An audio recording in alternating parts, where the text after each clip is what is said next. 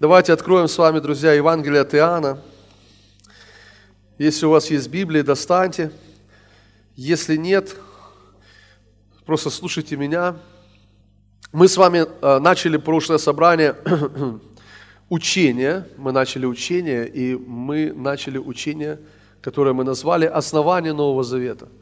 Основание Нового Завета. Кто из вас был в прошлое собрание? Хорошо. Кто из вас помнит, о чем я говорил? Еще лучше. Слава Богу. Вы понимаете, насколько это важно? Это важно, потому что это именно учение. Я хочу подчеркнуть это. Это не просто проповедь, это учение.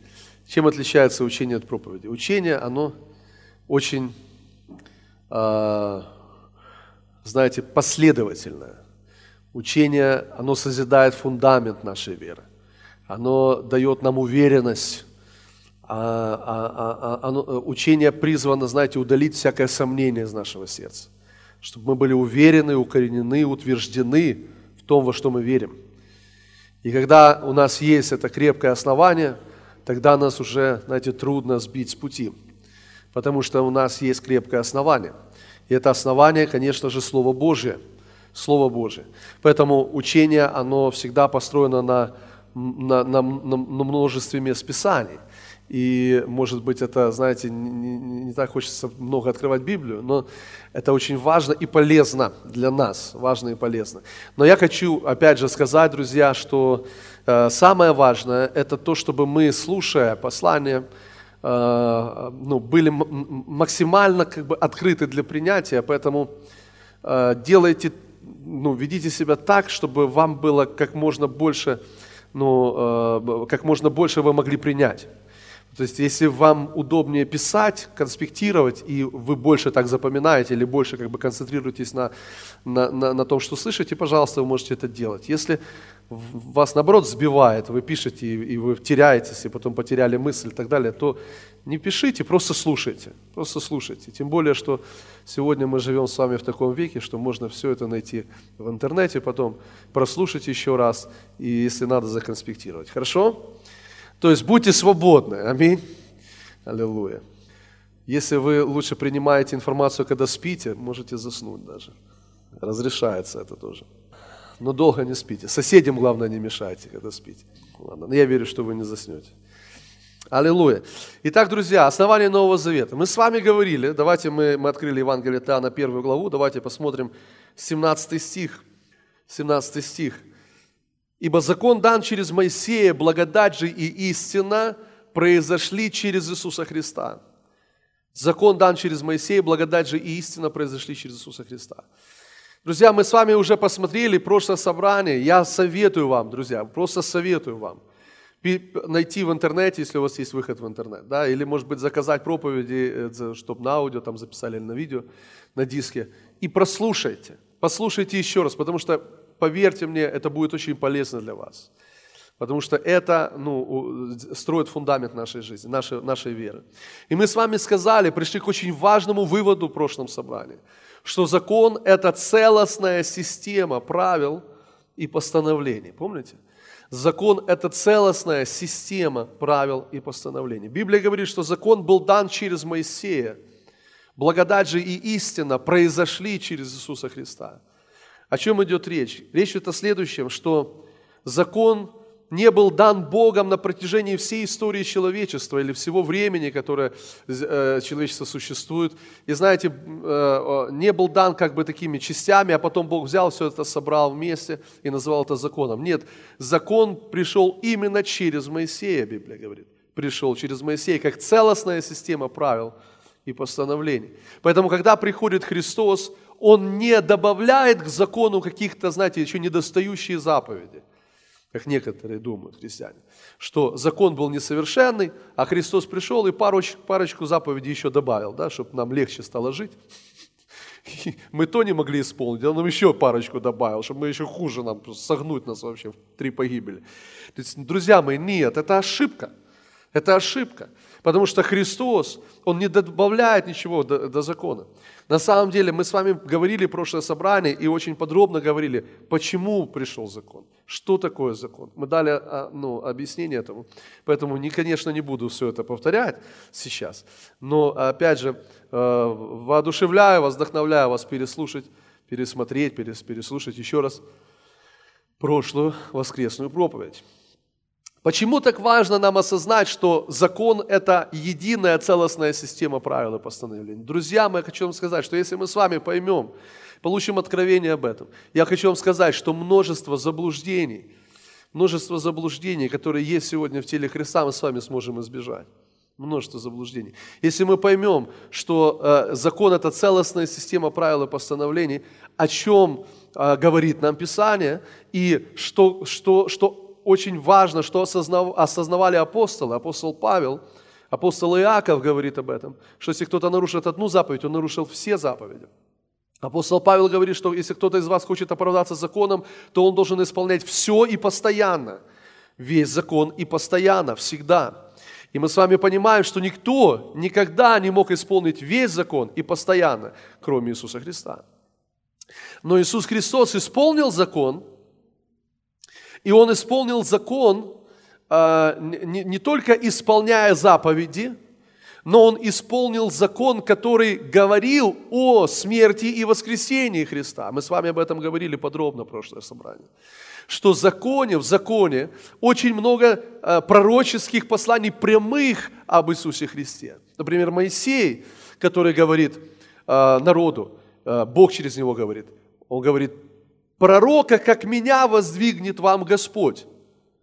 Его слушайте, он говорит. То есть это прямая ссылка на пришествие Мессии. То есть прям, прям, прямой речью. Пророка, как меня воздвигнет вам Господь. Его слушайте. Но помимо прямых а, ну, указаний на пришествие Христа, была масса, а, знаете, таких а, прообразов Христа, таких как медный змей, который Моисей поднял в пустыне, как агнец, который закололи, пасхальный агнец. Все это прообразы Христа, а потом жертвы, которые приносились по закону. В книге Левит описаны жертвы всесожжения, жертва повинности, э, мирная жертва и так далее, жертва за грех. Все это указывает нам пророчески на жертву Христа, на совершенную жертву, которая должна была прийти, которая пришла, слава Богу, и Христос умер и воскрес, и это уже совершено для нас. Поэтому Библия говорит, что Христос, Он исполнил закон не только тем, что исполнил заповеди закона, но он еще и исполнил все, что было написано о нем в законе. Поэтому апостол Павел, когда говорит с, с, с коринфянами, в Коринфянской церкви пишет письмо, он говорит, вспомните, о чем я проповедовал вам, когда я приходил. И он говорит, я говорил и проповедовал вам, что Христос умер по Писанию был погребен и воскрес по Писанию. Друзья, когда апостол Павел говорит по Писанию, то вы должны понимать, что он имеет в виду Ветхий Завет, потому что не было еще Нового Завета записано. Поэтому он говорит, что и Христос умер по Писанию, был погребен и воскрес по Писанию. Поэтому мы с вами понимаем, что все, что сделал Христос на Голговском кресте, сделал, исполняя закон и исполнив закон.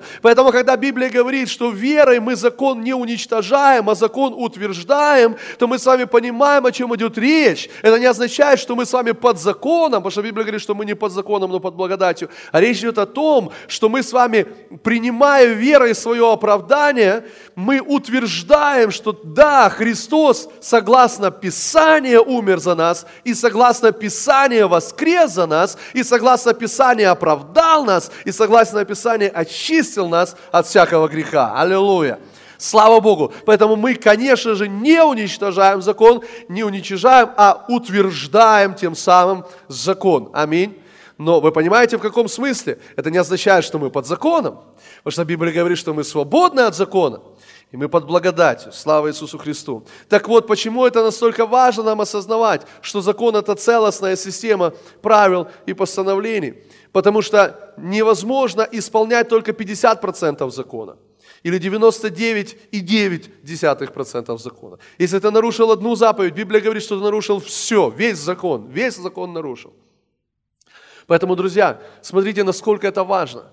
Насколько это важно. Мы с вами подходим к очень важной истине. Мы продолжаем с вами наше учение, и мы подходим с вами к очень важной истине. Истину, которую я обозначил следующим образом. Принцип, то есть есть такой, ну, это, э, э, есть такой принцип, я его так назвал. Принцип несовместимости. Принцип самоисключения. Это очень важный принцип. Поскольку мы с вами понимаем, что невозможно исполнить только часть закона. Если ты пытаешься оправдаться законом, то ты сразу же попадаешь под проклятие. Поэтому Писание говорит, что мы спасены не делами, мы спасены благодатью через веру. Вот поэтому есть такой принцип очень важный, исходя из всего того, что мы сказали. Это принцип несовместимости. Это принцип самоисключения. Давайте посмотрим некоторые местописания. Откройте со мной Римлянам, пожалуйста, 10 главу. Римлянам 10 главу. Мы с вами говорили в прошлое собрание, что закон, поскольку это целостная система правил и постановлений, он, он или живет весь целиком, или он умирает весь и целиком. Так? То есть не может быть такого, чтобы закон умер наполовину, ну, отмен, был отменен наполовину. Не может быть такого, чтобы мы были свободны от закона, а от десяти заповедей не свободны. Мы с вами говорили об этом, смотрели Писания, которые подтверждают и говорят нам, что мы свободны от десяти заповедей. Слава Богу. Слава Богу. Скажи, я свободен от десяти заповедей.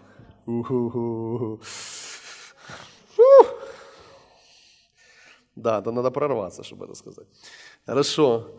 Аллилуйя. Помните, что написано? Библия говорит, что пусть никто не осуждает вас ни за какой праздник, новомесячий или субботу. Пусть никто не обвиняет вас. А что такое суббота? Суббота, это, по-моему, насколько я помню, это четвертая заповедь из десяти заповедей. Четвертая заповедь. Поэтому смотрите, Библия говорит, пусть никто не осуждает вас. И когда речь идет о субботе, речь идет о части десяти заповедей. Поэтому Библия говорит, пусть никто вас за это не осуждает. Почему? Потому что Христос освободил нас от закона. Освободил. А дальше написано, что все это тень будущего, а тело во Христе. Помните, мы говорили с вами как-то об этом. Что это означает? Это означает, что закон, и мы говорили, что закон это тень, указывающая нам на Иисуса Христа. Это указатель, указывающий на Иисуса. Вот смотрите, у меня есть тень, у тебя есть тень, у кого-то из нас есть тень. Вот тень моя вот здесь, я ее вижу. Вы не видите, я ее вижу, наверное. Но э, тень и человек – это не одно и то же. Вы понимаете, да? Тень и человек – это не одно и то же. Так вот, тень она указывает на, на, на, на присутствие человека. Так? То есть, например, ну, вы, вы, наверное, видели такие вещи. Когда человек может стоять за углом, например, он еще не появился, но тень уже его появилась. И вы смотрите, и вы понимаете, видите тень, вы не видите человека, но вы понимаете, что тень. Тень, на что указывает тень? На присутствие человека. Библия говорит, что закон – это тень который указывает на Христа, а тело, тело во Христе. Аллилуйя, тело во Христе. Поэтому закон – это тень, указывающая нам на пришествие Христа. Суббота указывала нам на Христа. Поэтому сегодня во Христе Иисусе, друзья, мы в постоянной субботе. Аминь. То есть нам не нужно, потому что мы в субботе, во Христе весь закон исполнился. Аминь, аллилуйя. Потому что там, где Христос, там конец закона, Библия говорит. Аминь, слава Богу. Ну, это здорово, короче говоря. Аллилуйя. А, Римлянам, 10 глава. Давайте посмотрим с первого стиха. «Братья, желание моего сердца и молитва к Богу об Израиле во спасение. Ибо свидетельствую им, что имеют ревность по Боге, но не по рассуждению. Ибо не разумея праведности Божией и усиливаясь поставить собственную праведность, они не покорились праведности Божией, потому что конец закона Христос к праведности всякого верующего.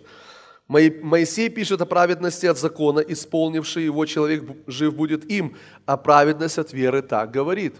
Посмотрите, здесь описываются два пути. Два пути достижения праведности. Один путь – это путь исполнения закона, да, написано так, что Моисей пишет о праведности от закона, исполнивший его, жив будет им. Это один путь. И второй путь получения праведности – это праведность через веру. Получение ее через веру, по благодати. Так вот, смотрите, что говорит апостол Павел. Он говорит, приводит нам пример, в пример еврейский народ, иудеев. И он приводит в пример не просто еврейский народ иудеев, но он приводит людей ревностных по Господу. То есть людей религиозных, людей, желающих знать Бога и угождать Богу. Он говорит, я свидетельствую, что они имеют ревность по, по Господу, имеют ревность по Богу.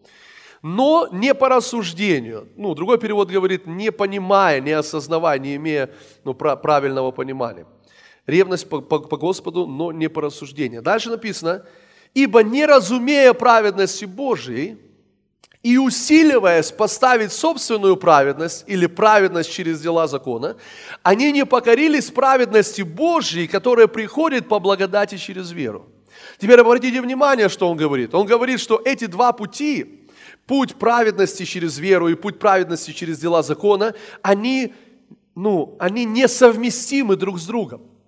Он говорит, что когда они начинают уси...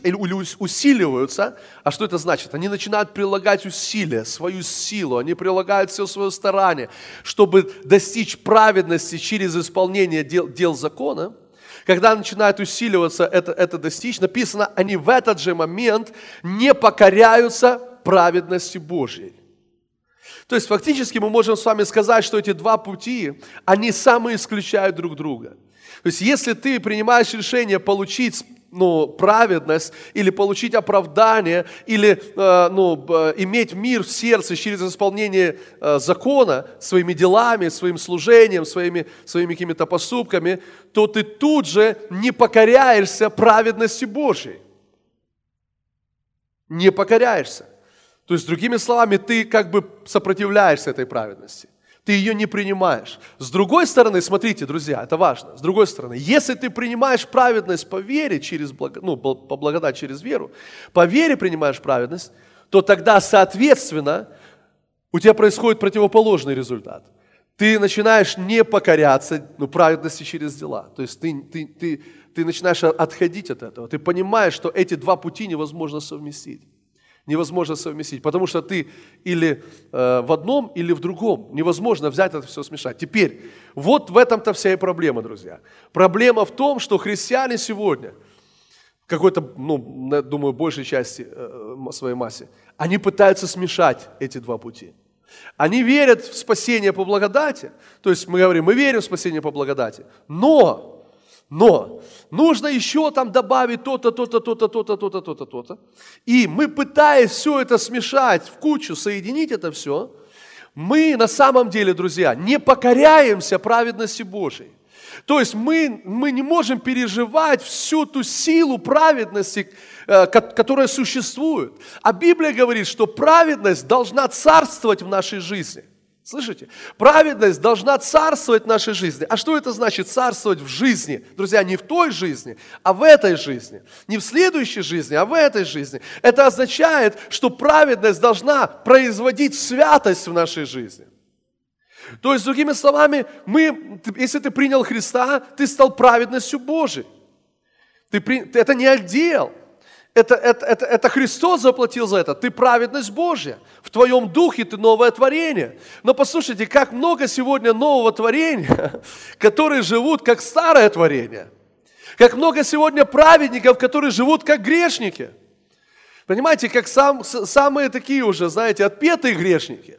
Тогда вопрос, почему эти люди, будучи праведниками в своем духе, живут как самые там последние грешники – Почему новое творение живет как старое творение? Вопрос, э, ответ только один. Потому что мы пытаемся смешать закон и благодать. Потому что мы пытаемся смешать праведность через веру и, и праведность через дела. И мы все это пытаемся смешать, поэтому не покоряемся праведности Божией, а поэтому праведность Божия не может царствовать в нашей жизни. Но если мы с вами покоримся праведности Божией, мы увидим, как она начнет царствовать. Не ты, а она начнет царствовать в твоей жизни. Аминь. Потому что, друзья, вы знаете, что такое быть рабом праведности? Потому что Библия говорит, что мы были рабами греха, стали рабами праведности. Вы знаете, что такое быть рабом греха? Я думаю, что многие из вас это понимают, ну, вы, вы, может быть, кто-то из вас находится сейчас в таком положении, но или вы встречали таких людей, когда ты общаешься с человеком верующим, христианином, он, например, не может бросить курить или там еще что-нибудь там не может бросить, да? И ты когда общаешься с таким человеком, и он осознает, что это плохо, он осознает, что курить, курить это, это, это плохо, что это зависимость, что это грех, и, и что нужно бросать, и ты когда разговариваешь с ним, ты говоришь, слушай, ну надо бросать курить, и он говорит, да, я понимаю, все, я, я, ну, я понимаю, я все, я принимаю решение бросить, я, я, не буду, я не буду курить, а на следующий день он идет и покупает сигареты, и снова начинает курить, потом ты говоришь, он говорит, я понимаю, но ничего не могу с собой поделать. Вы когда-то общались с такими людьми, которые говорят, я понимаю, но я ничего не могу. То есть фактически он раб вот этой зависимости, раб этого греха. Теперь слушайте внимательно. Что значит быть рабом праведности? То есть с рабом, грехо, с, грех, с рабом греха у нас нет никаких проблем это понимать. Но что значит быть рабом праведности? Это значит то же самое, друзья. Когда тебе говорят, слушай, ты закури, а ты говоришь, да я бы и рад бы, но не могу. Не хочу. Я бы и рад закурить, но не хочу. Понятно? Ну не хочется, я не хочу. Я говорю, слушай, давай сделай, да не, ну, ну не хочу. Понимаете, это, это раб праведности, аллилуйя. Потому что праведность, друзья, это не просто попытка, знаешь, человека там три месяца не курит, и ты его спрашиваешь, ну слушай, ну ты не куришь три месяца, но, но вообще вот у тебя как мысли приходят там по поводу покурить? Так каждый день я борюсь, мне так плохо, я каждый день кушаю конфетки, хожу сосу, чтобы не закурить. Послушайте, это не свобода. Вы слышите? Потому что физически, может быть, он и не курит три месяца, но внутри он раб. Он раб, поэтому настоящая свобода, друзья, приходит внутри. Аллилуйя! И настоящую свободу приносит не закон, а благодать. Аллилуйя! Аминь. Слава Богу. Бог благ.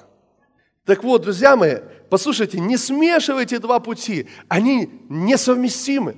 Они самоисключают друг друга. Давайте посмотрим еще некоторые места. Римлянам 4 главу откроем. Римлянам 4 глава. С первого стиха здесь написано, что же скажем, Авраам, отец наш приобрел по плоти. Если Авраам оправдался делами, он имеет похвалу, но не перед Богом. Вы видите, что здесь плоть, она, э, э, э, это слово плоть, это э, идентичное слово слову «дела». В первом стихе плоть, во втором э, стихе слово «дела». Что же скажем, Авраам, отец наш приобрел по плоти. Если Авраам оправдался делами, он имеет похвалу, но не перед Богом.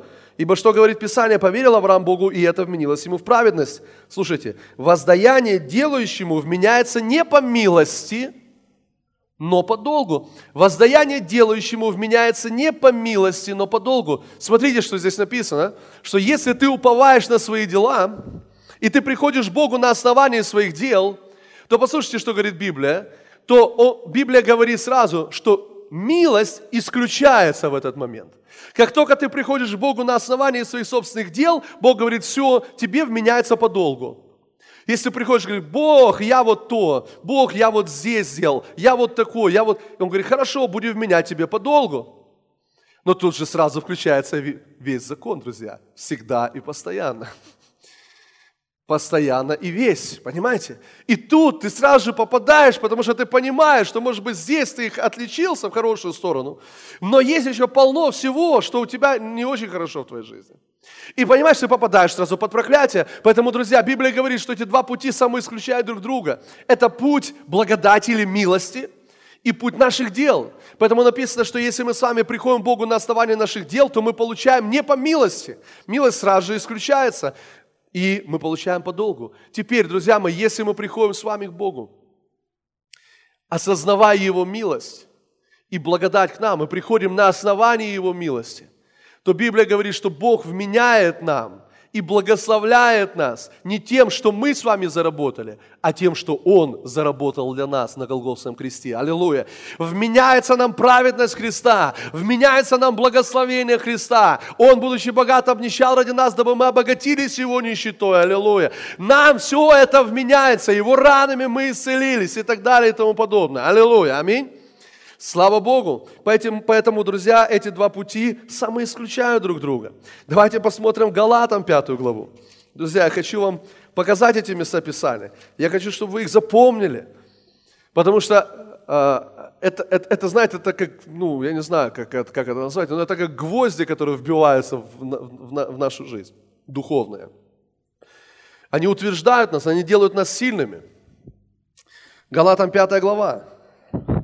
Давайте прочитаем с первого стиха. «Итак, стойте в свободе, которую даровал нам Христос, и не подвергайтесь опять игу рабства». Смотрите, вот я, Павел, говорю вам, если вы обрезываетесь, не будет вам никакой пользы от Христа. А теперь внимание. Еще свидетельствую всякому человеку обрезывающемуся, что он должен исполнить, что? Весь закон. Вы видите? что Павел повторяет эту же идею, что закон – это целостная система правил и постановлений. Невозможно исполнять только одну заповедь, а другие не исполнять. Он говорит, что как только ты начинаешь полагаться на одну заповедь, он говорит, я вам свидетельствую, ты должен исполнить весь закон. Скажите вместе со мной, весь закон. Аминь, да, аллилуйя. Четвертый стих, друзья, смотрите. Вы, оправдывающие себя законом остались без Христа, отпали от благодати. доброе утро. Аллилуйя. Вы, оправдывающие себя законом, остались без Христа, отпали от благодати. О чем идет речь, друзья? Речь идет о следующем. Это принцип несовместимости. Это принцип самоисключения – если ты пытаешься оправдаться законом, Библия говорит, ты отпал от Христа, ты остался без благодати. Вы представляете, что это такое вообще? Это же самое страшное, что только может произойти, остаться без Христа, отпасть от благодати, друзья мои. Мы не будем так делать, аллилуйя. Мы, мы, мы в благодати, аллилуйя. Поэтому, друзья, смотрите, вот теперь внимание, слушайте. Поэтому мы с вами не полагаемся на исполнение закона в нашей христианской жизни, вообще в нашей жизни. Мы полагаемся всецело на Его завершенную работу, на работу Иисуса Христа. Мы полагаемся на нашего Господа. Аллилуйя, слава Богу. Слава Богу. Теперь обратите внимание, что здесь слово благодати Христоса, опять же, идентичные слова. Такое впечатление, что Павел говорит, что это одно и то же – говорит, вы остались без Христа, отпали от благодати. Христос и благодать – это равно. Христос и благодать – это равно. Скажи, я во Христе. Я в благодати. Скажи, я во Христе. Я в благодати. Аллилуйя. Слава Богу. Вы в правильной церкви, друзья. Аллилуйя. Слава Богу. Хорошо, друзья. Слава Богу. Давайте посмотрим дальше. Галатам, 4 глава.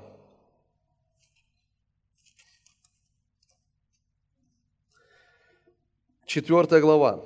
Давайте прочитаем с 21 стиха. «Скажите мне вы, желающие быть под законом, разве вы не слушаете закона? Ибо написано, Авраам имел двух сынов, одного от рабы, другого от свободной. Но который от рабы, тот рожден по плоти, а который от свободной, тот по обетованию. В этом есть и насказание. Это два завета. Один от горы Синайской, рождающий в рабство, который есть Агарь, ибо Агарь означает гору Синай в Аравии, соответствует нынешнему Иерусалиму, потому что он с детьми своими в рабстве. А Вышний Иерусалим свободен, он матерь всем нам. Ибо написано, возвеселись неплодная, нерождающая, воскликни и возгласи не мучившиеся родами, потому что у оставленных гораздо более детей, нежели умеющий мужа. Мы, братья, дети обетования по Исаку, но как тогда рожденный по плоти гнал рожденного по духу, так и ныне. Что же говорит Писание? Смотрите. «Изгони рабу и сына ее, ибо сын рабы не будет наследником вместе с сыном свободной. Итак, братья, мы дети не рабы, но свободной». Вы видите, что говорит нам Писание? Что сын рабы никогда не будет наследником вместе с сыном свободной. А он говорит, что это иносказание. Что это за иносказание? Это означает два завета – так, два завета. Это два подхода, две философии жизненные. А, первый – это Ветхий Завет или это завет закона. Второй – это завет благодати. И теперь смотрите, что он говорит, что невозможно быть наследником и получить от Бога наследство благословения, соединяя это все вместе. Видите? Невозможно, соединяя все вместе, получить благословение. Теперь смотрите, ведь Библия говорит нам о том, что мы с вами наследники во Христе Иисусе. А вы понимаете, что наследник, э, наследство – это не то, что мы зарабатываем. Понимаешь, что такое наследство? Наследство – это то, что переходит тебе по, по, по, по, по наследству. Ну, в смысле, от родителей, да. От родителей переходит тебе наследство. Так вот, это не то, что ты зарабатываешь. Это не то, что ты заслужил, это то, что ты получил по, по наследию, да, от родителей. Так вот, смотрите, Библия говорит, что у нас есть наследство. И это не то, что мы заработали, не то, что мы заслужили, но это то, что у Бога есть для нас совершенно бесплатно. Аллилуйя. Совершенно бесплатно. Это по благодати, друзья. И это принадлежит нам. И у тебя это наследие есть. Что это за наследие? Это все, в чем ты нуждаешься. Аллилуйя. Это наследие, оно принадлежит тебе. Исцеление твое наследие. Аминь. Обеспечение твое наследие. Аллилуйя. Радость, мир, это твое наследие в Господе. Аллилуйя. Так вот, друзья мои, послушайте. Мы имеем все это наследие, но это наследие не, не работает очень часто в жизни христиан, потому что мы не изгнали рабу с ее сыном. И мы пытаемся все это совместить. И мы думаем, что мы у Бога что-то должны заработать постоянно, что-то заслужить, знаете, как-то ну, э, отработать, что ли, да, спасение в кредит. То есть спасся, теперь давай, ну, теперь надо рассчитываться. Друзья, надо рассчитываться. Не, не надо рассчитываться, слава Богу, за все заплачено, аминь. За все заплачено, аллилуйя, слава Богу. Послушайте, что сказал Христос. Даром получили, даром давайте, аллилуйя. Вы понимаете, что даром получили и даром давайте. Знаете, почему сегодня э, э, ну, многие христиане учат и говорят, что получить исцеление, тебе нужно там 350 пунктов чего-то сделать, чтобы получить исцеление. Почему? Потому что они сами не верят, что они даром получили. Они сами пытаются заработать, заслужить, поэтому учат вас заслужить. Заслужите свое исцеление. Вы не можете иметь его просто так. А Иисус сказал, даром получили, Даром давайте. Аллилуйя. Аминь. Даром давайте. Поэтому принимать свое исцеление прямо сейчас. Оно принадлежит тебе. Аллилуйя. Оно даром принадлежит тебе. Просто так. Не отдел, слава Богу. Как спасение не отдел, так и исцеление не отдел. Аллилуйя. Аминь. Слава Богу. О, Господь, спасибо Тебе. И мы с вами понимаем и верим в это, что ты можешь прийти в тюрьму, там, на, на не знаю, куда-то, знаете, где пожизненно заключенные сидят, которые там поубивали кучу народа. И, и ты знаешь, что если они примут Иисуса, они будут полностью спасены, аллилуйя. Им не нужно ничего исправлять, чтобы быть спасенным. Аминь. А, а потому что даром получили, даром давайте. Так, друзья мои, то же самое с исцелением. Аллилуйя. Слава Богу. Аллилуйя но мы еще до этого дойдем. Аминь. Слава Господу. Теперь давайте откроем с вами Римлянам 11 главу. Римлянам 11 глава, 6 стих. Друзья, знаете, есть Евреям 11.6. Мы помним этот стих. А без веры угодить Богу невозможно. Вот так же вы должны запомнить Римлянам 11.6. Как Евреям 11.6, так Римлянам 11.6. Запомните этот стих. Ну, легко запомнить. Евреям 11.6, Римлянам 11.6. Вот что написано здесь. Слушайте, давайте вместе прочитаем. Внимательно просто прочитайте это. Но если по благодати, то не по делам. Иначе благодать не была бы уже благодатью. А если по делам, то это уже не благодать. Иначе дело не есть уже дело. Слава Богу. Хорошее место. Если по благодати, то не по делам. Иначе благодать уже не есть благодать. О чем идет речь? Это принцип несовместимости. Потому что как только ты прилагаешь дело, благодать перестает быть благодатью. Аминь. Благодать перестает быть благодатью.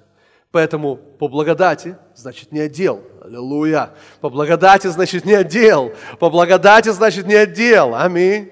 Слава Богу. Аллилуйя. Друзья мои, я думаю, что Господь просто счастлив э, сейчас на небесах. Улыбается просто, сидит и вы мои хорошие, аллилуйя. Слава Богу. Аминь. Итак, очень важный принцип. Принцип несовместимости. Или принцип самоисключения. Вот почему нам нужно это понять и осознать. Друзья мои, это настолько сильно, настолько важно.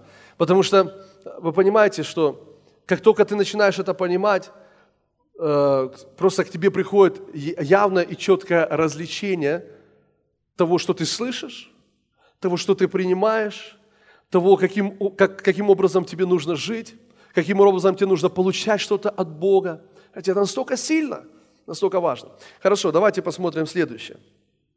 Вот этот важный принцип, принцип э, самоисключения или принцип несовместимости, да, принцип несовместимости, который говорит нам, что мы не можем исполнять закон на 90%, 10% э, исполнять, или наоборот, 90% исполнять, 10% не исполнять, и при этом получать благословение. Невозможно совместить, невозможно смешать эти два пути. Они самоисключают друг друга. Они приводят нас к очень важному факту, друзья. К очень важному факту. Теперь, это благая весть, которую вам нужно услышать.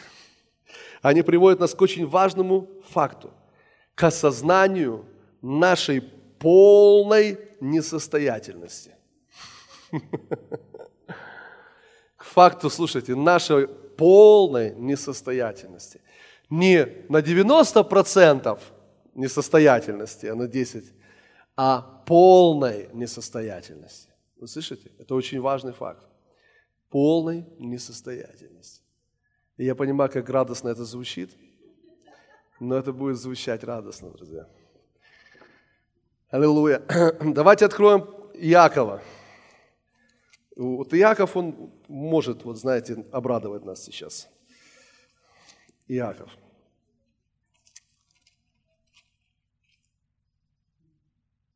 Мне вообще нравится, знаете, ничего не надо придумывать. Взял, прочитал, и все понятно. Иаков, первая глава.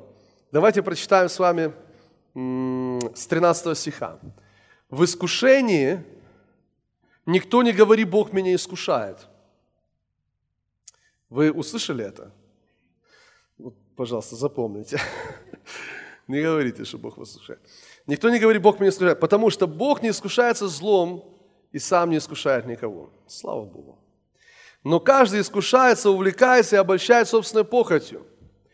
Похоть, зачавшая, рождает грех, а сделанный грех рождает смерть. И теперь смотрите, вот э, вот у меня неправильно немножко, вот, э, знаки препинания неправильно расставлены.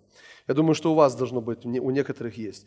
Не обманывайтесь, братья мои возлюбленные. И там двоеточие должно стоять. У кого из вас стоит двоеточие в Писании? Есть такие люди? Есть, вижу, вижу. Двоеточие, это правильно. То есть двоеточие. Не обманывайтесь, братья мои возлюбленные, двоеточие. Дальше. Всякое даяние доброе и совершенный дар не сходит свыше от Отца Светов, у которого нет изменений и ни тени перемены. Что это означает, что там стоит двоеточие? Потому что это очень важно. Потому что мы понимаем, что если там стоит двоеточие, это значит, что следующий стих напрямую связан с предыдущим стихом. То есть это не какой-то отдельный стих, не, отдельный, не имеет какой-то отдельный смысл. Поэтому давайте посмотрим, в чем же обман. В чем мы можем обманывать сами себя? Библия говорит, Яков говорит, не обманывайтесь, братья мои и сестры, мои возлюбленные, двоеточие. И дальше он нам говорит, в чем может быть заключаться обман. Он говорит, всякое даяние доброе и совершенный дар не сходит свыше от Отца Светов или миров, у которого нет ни тени перемены, ни изменений. Друзья мои, в чем же может быть обман? Обман заключается в следующем. Как только ты начинаешь думать, что что-то хорошее приходит от тебя, Фу. Ты уже обманываешь себя. Библия говорит, не обманывайтесь, братья мои возлюбленные сестры, всякое даяние доброе и всякий дар совершенный не сходит откуда? Свыше, от Отца Святов. То есть, другими словами, как только ты начинаешь думать, что в тебе есть что-то хорошее – как только ты начинаешь думать, что в тебе есть что-то хорошее, ты обманываешь сам себя, ты попал в обман, в обольщение, ты обманутый уже. Теперь послушайте внимательно, ведь это на самом деле благая весть, вы поймете сейчас, о чем я говорю. Послушайте, это важно, это важно. Почему? Потому что все, что мы с вами имеем хорошее, все от Него. Вот поэтому мы с вами себе славу взять не можем – И мы не можем хвалить себя или прославить себя, потому что вот у нас там мы, у нас получается хорошо, вот здесь у нас получается хорошо. У меня есть такие хорошие качества, вот такие хорошие качества. Слушайте, все хорошее, что у тебя есть, пришло от Него. Аллилуйя. И поэтому Ему вся слава за это. Аминь. За все хорошее, что есть в нашей жизни. А все плохое, Ладно, мы сейчас до этого идем. Послушайте, вот слушайте внимательно. Я хочу, чтобы вы это поняли. Потому что на самом деле вы должны понять, что ну, в тебе, во мне, в человеке, самом по себе, в грешном, падшем человеке, в самом по себе нет ничего хорошего. Вы слышите, ничего хорошего. Это все хорошее, что у тебя есть от Бога. Все, абсолютно. Все хорошее, твои хорошие мысли, которые к тебе приходят, хорошие идеи, которые у тебя появляются. Вообще все хорошее, что происходит, это все от Него. Это все от Него. Понимаете, не от тебя, не от меня. Вот слушайте, что говорит Библия. Помните, апостол Павел говорит э, в Галатах? Он говорит, дела плоти известны. Они суть что? Прелюбодеяние, колдовство, ссоры, распри, убийства. И там по списку, в общем, длинный список. Дела плоти известны. Теперь обратите внимание, что апостол Павел не говорит, дела Леси известны. Он не говорит, дела Сергея известны. Он не говорит, дела Максима известны. Он Максима дела известны. Известны они суть там то-то, то-то, то-то, то-то. Он не говорит, дела Павла известны. Он говорит, слушайте, дела плоти известны. А ну потрогайся за руку. Слушайте, знаете, о чем идет речь? Это идет речь в следующем, что апостол Павел, он говорит, что мы все, мы все, слышите? Мы все, которые живем во плоти, он говорит, дела плоти известны. А это, слушайте, что это означает? Это очень важно означает. Это означает, что каждый из нас может украсть. Это означает, что каждый из нас может убить. Это означает, что каждый человек из нас, кто здесь сидит, слушайте, может изменить своему мужу или своей жене. Это означает, что каждый из нас это может сделать, потому что дела плоти известны. Вот поэтому, друзья мои, нам нужен Христос. Аллилуйя! Нам нужен Христос. О, слава Богу. Теперь послушайте внимательно, что хочу сказать. Я говорю, чтобы вы поняли это, что когда вы приходите к этому осознанию, что вы полностью дисквалифицированы, то есть вы полностью несостоятельны, чтобы получать благословение, именно в этот момент происходит нечто великое в нашей жизни. Давайте посмотрим одно интересное место из Ветхого Завета. Вы знаете, что в Ветхом Завете много прообразов. Левиты, давайте откроем. Левит. 13 главу.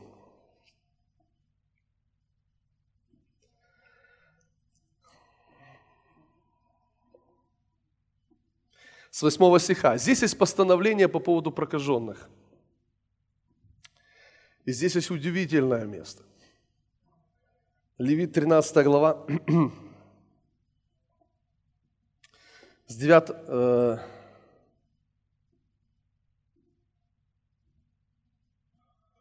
с 9 стиха.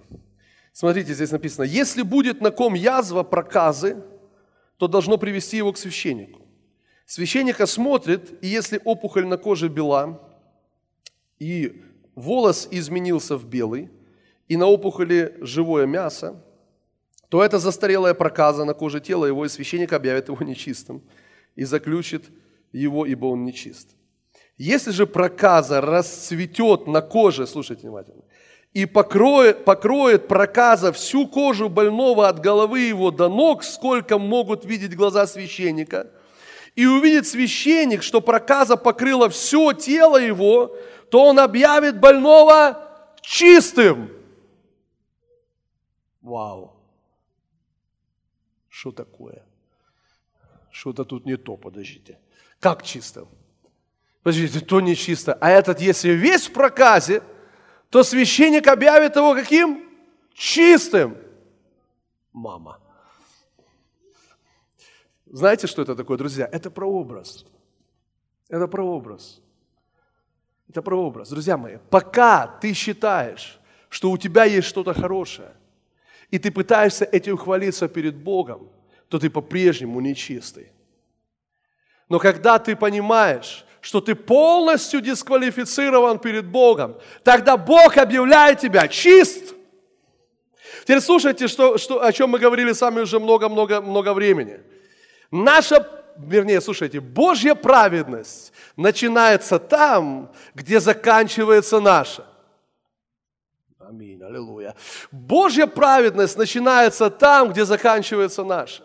И, друзья, и когда мы с вами приходим к этому осознанию, что мы сами дисквалифицированы, мы не можем с вами, друзья мои, жить праведной жизнью. То есть ты не можешь сам по себе, ты не можешь, ничего хорошего в тебе нет, но все хорошее приходит от Него. И когда ты осознаешь этот факт, помните, как апостол Павел в Римлянах 7 главе, когда он говорит, я хочу исполнить закон, но не получается, хочу, но не получается, и он сражается, и ведет это сражение, и в конце он говорит, бедный я человек, кто избавит меня от всего тела смерти? Он осознает, что он ничего сам не может, он сдается сам по себе, взывает к помощи снаружи, где-то кричит, знаете, в пустоту, бедный я человек, кто избавит меня от всего тела смерти? И заканчивается это величайшим откровением – нет ныне никакого осуждения тем, которые во Христе Иисусе. Аллилуйя, слава Богу. Друзья мои, когда мы осознаем, друзья, что мы не можем оправдаться нашими делами,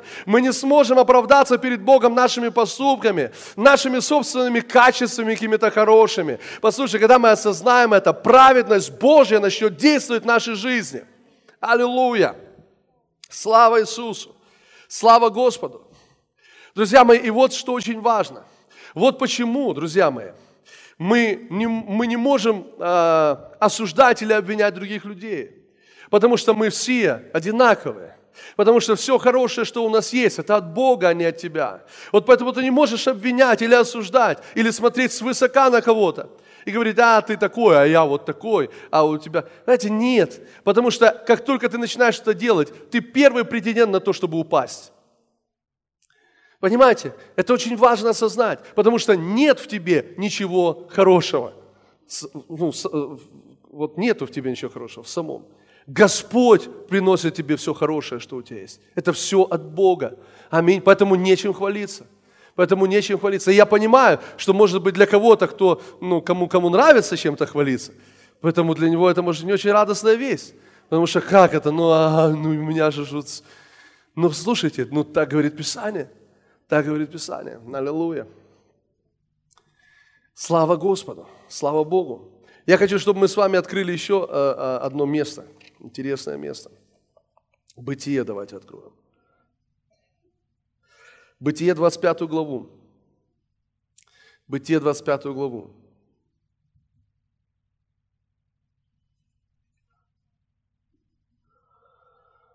Аллилуйя.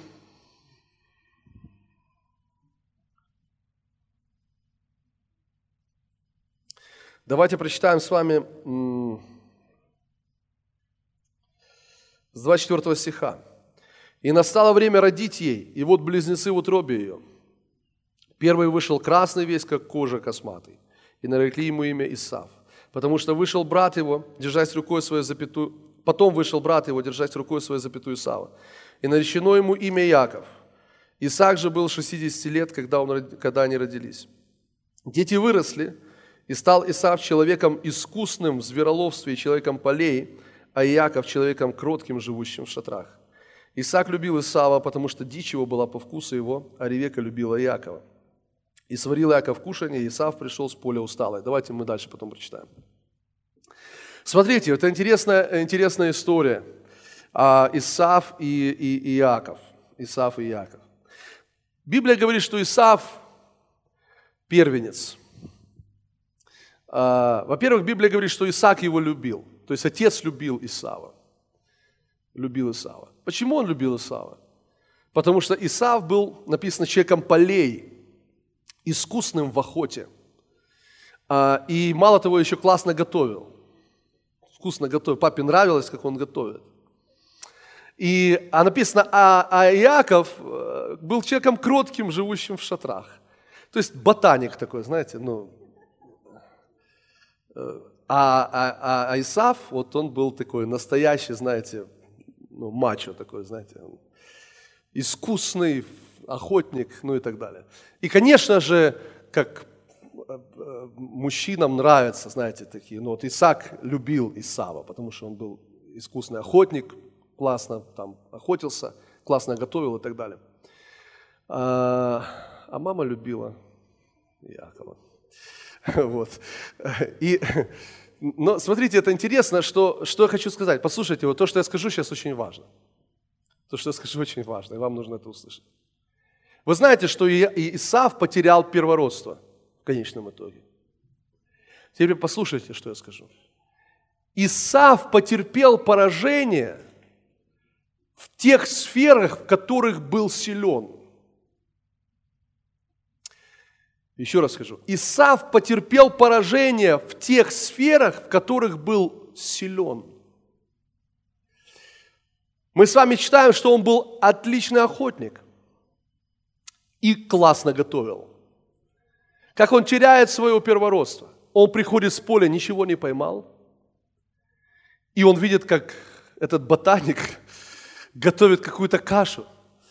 Он говорит, дай мне вот этого красного, что у тебя ну, на почве еды, понимаете, да, все это произошло. И он говорит, дай, дай мне вот этого красного. И он говорит, продай мне свое первородство. Он говорит, а что мне толку с того первородства? Забирай его, я с голоду умираю. Вы понимаете, он потерпел поражение там, в тех сферах, в которых был сильным, в которых был силен, и все это осознавали. Это было очевидно для всех, что он был силен. Теперь послушайте, что я хочу вам сказать. Есть люди, которые говорят, а, вот я бы так никогда не поступил. Вы слышали такое, да? Вот, вот, вот, когда, вот смотрите, вот как он мог это сделать? Как? Вот я бы так никогда не поступил. Послушайте, вот готовьтесь прямо. Готовьтесь, готовьтесь, вы прямо на краю.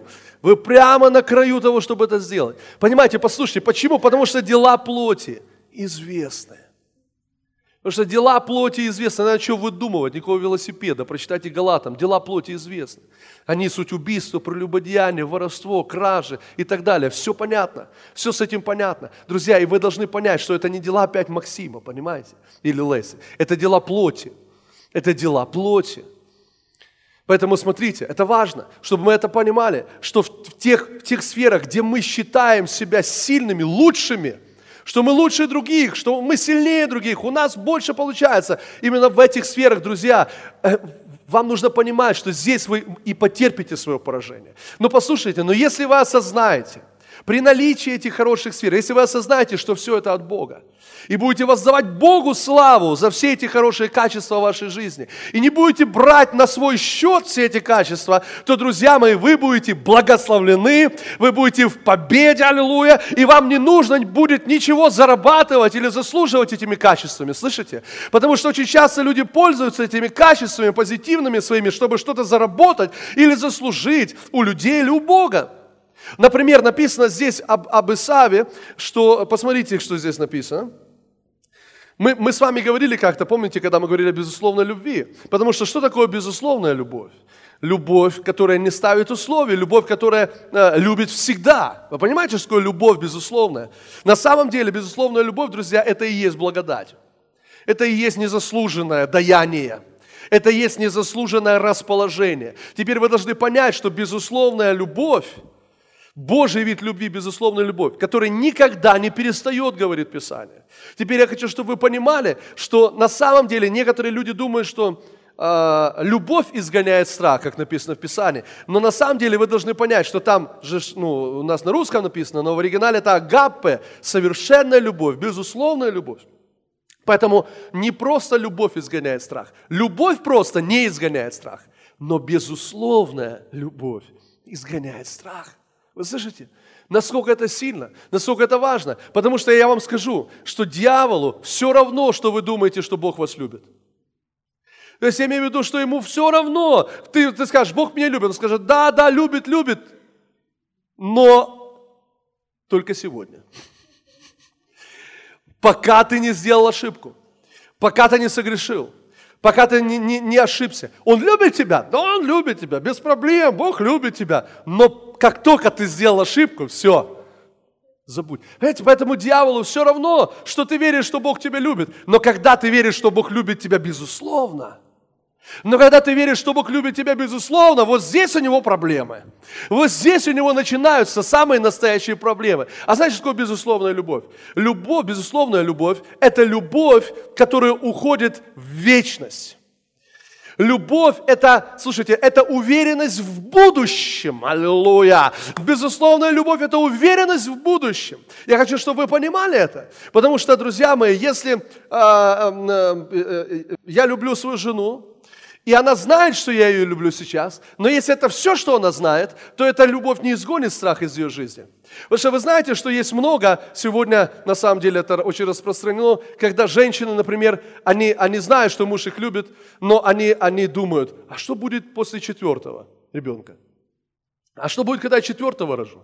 А что будет, если я вдруг там поправлюсь? А что будет, если я что-то... Будет ли он тогда меня любить? А что будет, если я... Ну, я, мы же взрослеем, а там молоденькие где-то появляются. А что будет тогда, через 10 лет? А будет ли он меня любить через... Если она не уверена в этом, то эта любовь не изгоняет страх. Вы слышите? Почему? Потому что если она думает, что я ее люблю, потому что она худенькая, и, или, или там еще по каким-то другим, смиренная, там еще хорошо готовит, или неважно, что-то еще, то что она будет будет делать? Она будет, знаете что? Она будет бегать в, зал шейпинга и заниматься, чтобы, не дай бог, не поправиться. Но послушайте, она будет не заниматься, заниматься не потому, что ей это доставляет удовольствие, а потому что она боится.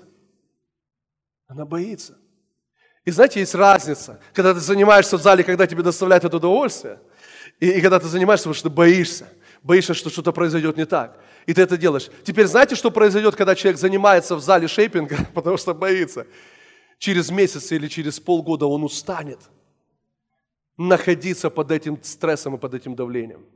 Теперь послушайте, что, что, что написано об Исаве. Что одна, написано, что Исаак любил Исава, потому что... Давайте прочитаем это место, это интересное место. Прочитайте 28 э, стих. Исаак любил Исава, потому что... Вы видите, что есть условия – Потому что здесь, в этом стихе, мы видим разницу между безусловной любовью и любовью с условием. Исаак любил Исава потому что, по какой-то причине. А Ревека любила Якова просто так. А-а-а! Аллилуйя. Просто так, вы слышите? Просто так. Никаких условий. Ничего не стоит. Просто любит. Просто любит. Теперь послушайте, я говорю вам, что когда э, э, э, моя жена, или неважно, муж, когда моя жена знает, и когда я говорю, слушай, неважно, что будет, неважно, что будет через 10 лет, неважно, поправишься ты или не поправишься, неважно, что произойдет, я хочу, чтобы ты знала, я люблю тебя, буду любить тебя всегда, ничего не изменится, ты моя любовь навечно, аллилуйя! Послушай, когда я говорю, эта любовь изгоняет страх, потому что она знает, что не, не важно, что будет послезавтра, через год, через десять, я ее буду любить, ее никогда не оставлю. И эта любовь нас по-настоящему изгоняет страх, теперь она бегает в шейпинг, и аллилуйя, с радостью, понимаете? Не потому что боится, она занимается от удовольствия, чтобы доставить удовольствие мужу, например, аллилуйя. Амин. Слава Господу. Аминь. У, слава Богу. Теперь, понимаете, есть христиане, которые бегут в церковь из-за страха. А что будет, если я, сегодня, если я сегодня не помолился, а если я сегодня не почитал, а если я в церковь не приду? Что будет, что будет? О, там же ж Бог, Бог же, знаете, сбитый стоит. А ну давай, я тебе встречаю у дверей в церковь. Знаете, кто-то руку пожимает, а кто-то битая сразу. И, и понимаете, и, и человек бежит, он начинает делать из-за страха. Из-за страха, потому что, а что будет, а вдруг в ад пойду, а что будет, вдруг проклятие придет, а что будет, вдруг там придет там поражение, болезнь придет, же Бог же не просто так, Он же кого любит, того наказывает. Поэтому вдруг же болезнь придет, знаете, рак какой-то, какая-то чесотка, э, лишай прицепится к одному месту. Вдруг что-то произойдет. Надо быстро, быстро, быстро бежать, бежать, бежать, бежать, бежать, бежать, бежать, бежать. Знаете, что произойдет с таким человеком? Он устанет. Придет время, он устанет. Он разочаруется. И знаете, что придет? Он отдаст свое первородство. Он потеряет, он продаст свое первородство. Первородство перестанет для него быть ценным. Но есть другой вариант. есть другой вариант. Когда Бог говорит, слушай меня внимательно. Что бы ни произошло, что бы ни произошло, я хочу, чтобы ты знал, я люблю тебя и буду любить тебя всегда, вечно, никогда не оставлю, не покину тебя, и ты бежишь в церковь, ой, аллилуйя, с радостью, потому что ты хочешь быть в церкви, аллилуйя. Аминь. Потому что это в твоем сердце. Это горит в твоем духе, аллилуйя. Слава Богу, ты делаешь это из любви, вы понимаете, не из-за страха. Аллилуйя. Я не понимаю, чем мы здесь оказались, но не важно, но это классно, аллилуйя. Аминь. Аллилуйя, спасибо тебе, Иисус. Так вот, друзья, я вспомнил, чем мы здесь оказались. Аллилуйя. Слушайте, я так был захвачен его любовью, что забыл, что, что мы... Аллилуйя. Итак, слушайте, Исаак, пытаясь, э, Исаав, пытаясь заслужить любовь своего отца, пытаясь заслужить любовь своего отца, в конечном итоге Библия говорит, что он пришел уставший. Это утомило его. Это сделало его жизнь уставшей. И поймите, друзья, сегодня так много христиан, которые уставшие. Они устали ходить в церковь. Они устали молиться. Они устали читать Библию. Они устали, а, а когда говоришь про пост, это вообще, друзья мои, это ну, даже не молчи, не вспоминай. Они устали что-то делать. Поймите, они устали. Теперь есть, которые еще не устали, которые очень хотят, но, друзья мои, через какое-то время вы устанете. Я гарантирую вам это. Если ваш, то, что вас вами движет, если это страх, если это попытка заслужить, если это попытка заработать, если это попытка выслужиться, если это попытка заслужить Его благоволение, послушайте, что я хочу сказать. Почему эти пути самоисключают друг друга? Потому что как только, слушайте внимательно, ты пытаешься заработать благоволение, в этот же момент ты теряешь его. Давайте еще раз скажу. Давайте еще раз скажу. Как только ты пытаешься заработать благоволение, в этот момент ты теряешь его. Слушайте, как только к тебе приходит мысль заслужить благоволение Бога, ты теряешь его. Как только к тебе приходит мысль заслужить благодать, заработать благодать, ты теряешь его. В этот же момент. Давайте откроем Евреям, 12 главу. И я хочу вам это показать. Евреям 12 глава. О, Бог, ты благ. Друзья, я не хочу уходить с этого места другое. Как замечательно, а? Как замечательно. Спасибо, Господь. Евреям 12 глава. Посмотрите, что здесь написано. Теперь я хочу вам прочитать так, как нужно прочитать. Так, как правильно читать это место. Давайте прочитаем с вами с 15 стиха. Я вам прочитаю сейчас все, а потом скажу, как нужно видеть это место Писания, правильно смотреть на него. Наблюдайте, чтобы кто не лишился благодати Божьей. Наблюдайте, чтобы кто не лишился благодати Божьей. А мы с вами сказали уже, каким образом мы можем лишиться благодати, потому что это самые исключающие пути. Как только ты пытаешься заслужить, как только, как только ты пытаешься заработать, выполнять какие-то условия, чтобы получить любовь ты в этот же момент теряешь благоволение и благодать. Теперь смотрите, наблюдайте, чтобы кто из вас не лишился благодати Божией, чтобы какой горький корень, возникнув, не причинил вреда, и чтобы им не осквернились многие. Слушаем внимательно. Чтобы не было между вами какого блудника или нечестивца, который бы, как Исав, как Исав,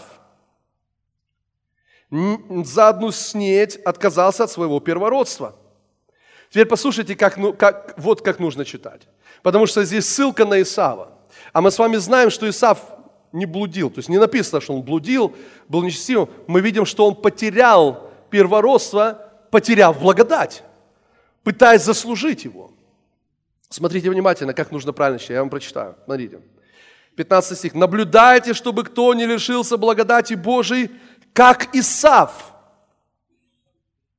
Наблюдайте, чтобы кто из вас не решился благодати Божией, как Исав за одну снеть отказался от своего первородства. Теперь послушайте, мы обычно в церкви читаем так, наблюдайте, чтобы кто не лишился благодати Божией, чтобы не было блудника или нечестивца. И мы думаем, что человек теряет благодать из-за того, что он сблудил или, или не, ну, что такое нечестивец, да, то есть это разное можно подставить сюда, что он там украл, обманул, там, что-нибудь еще сделал, да, то есть нечестивый. Но послушайте, на самом деле ссылка идет на Исава на историю с Исавом. Поэтому можем с вами понимать, послушайте, когда человек теряет благодать, лишается, как здесь написано, благодати, тогда неудивительно, что он становится блудником, нечестивым, потому что дела плоти известны. Дела плоти известны.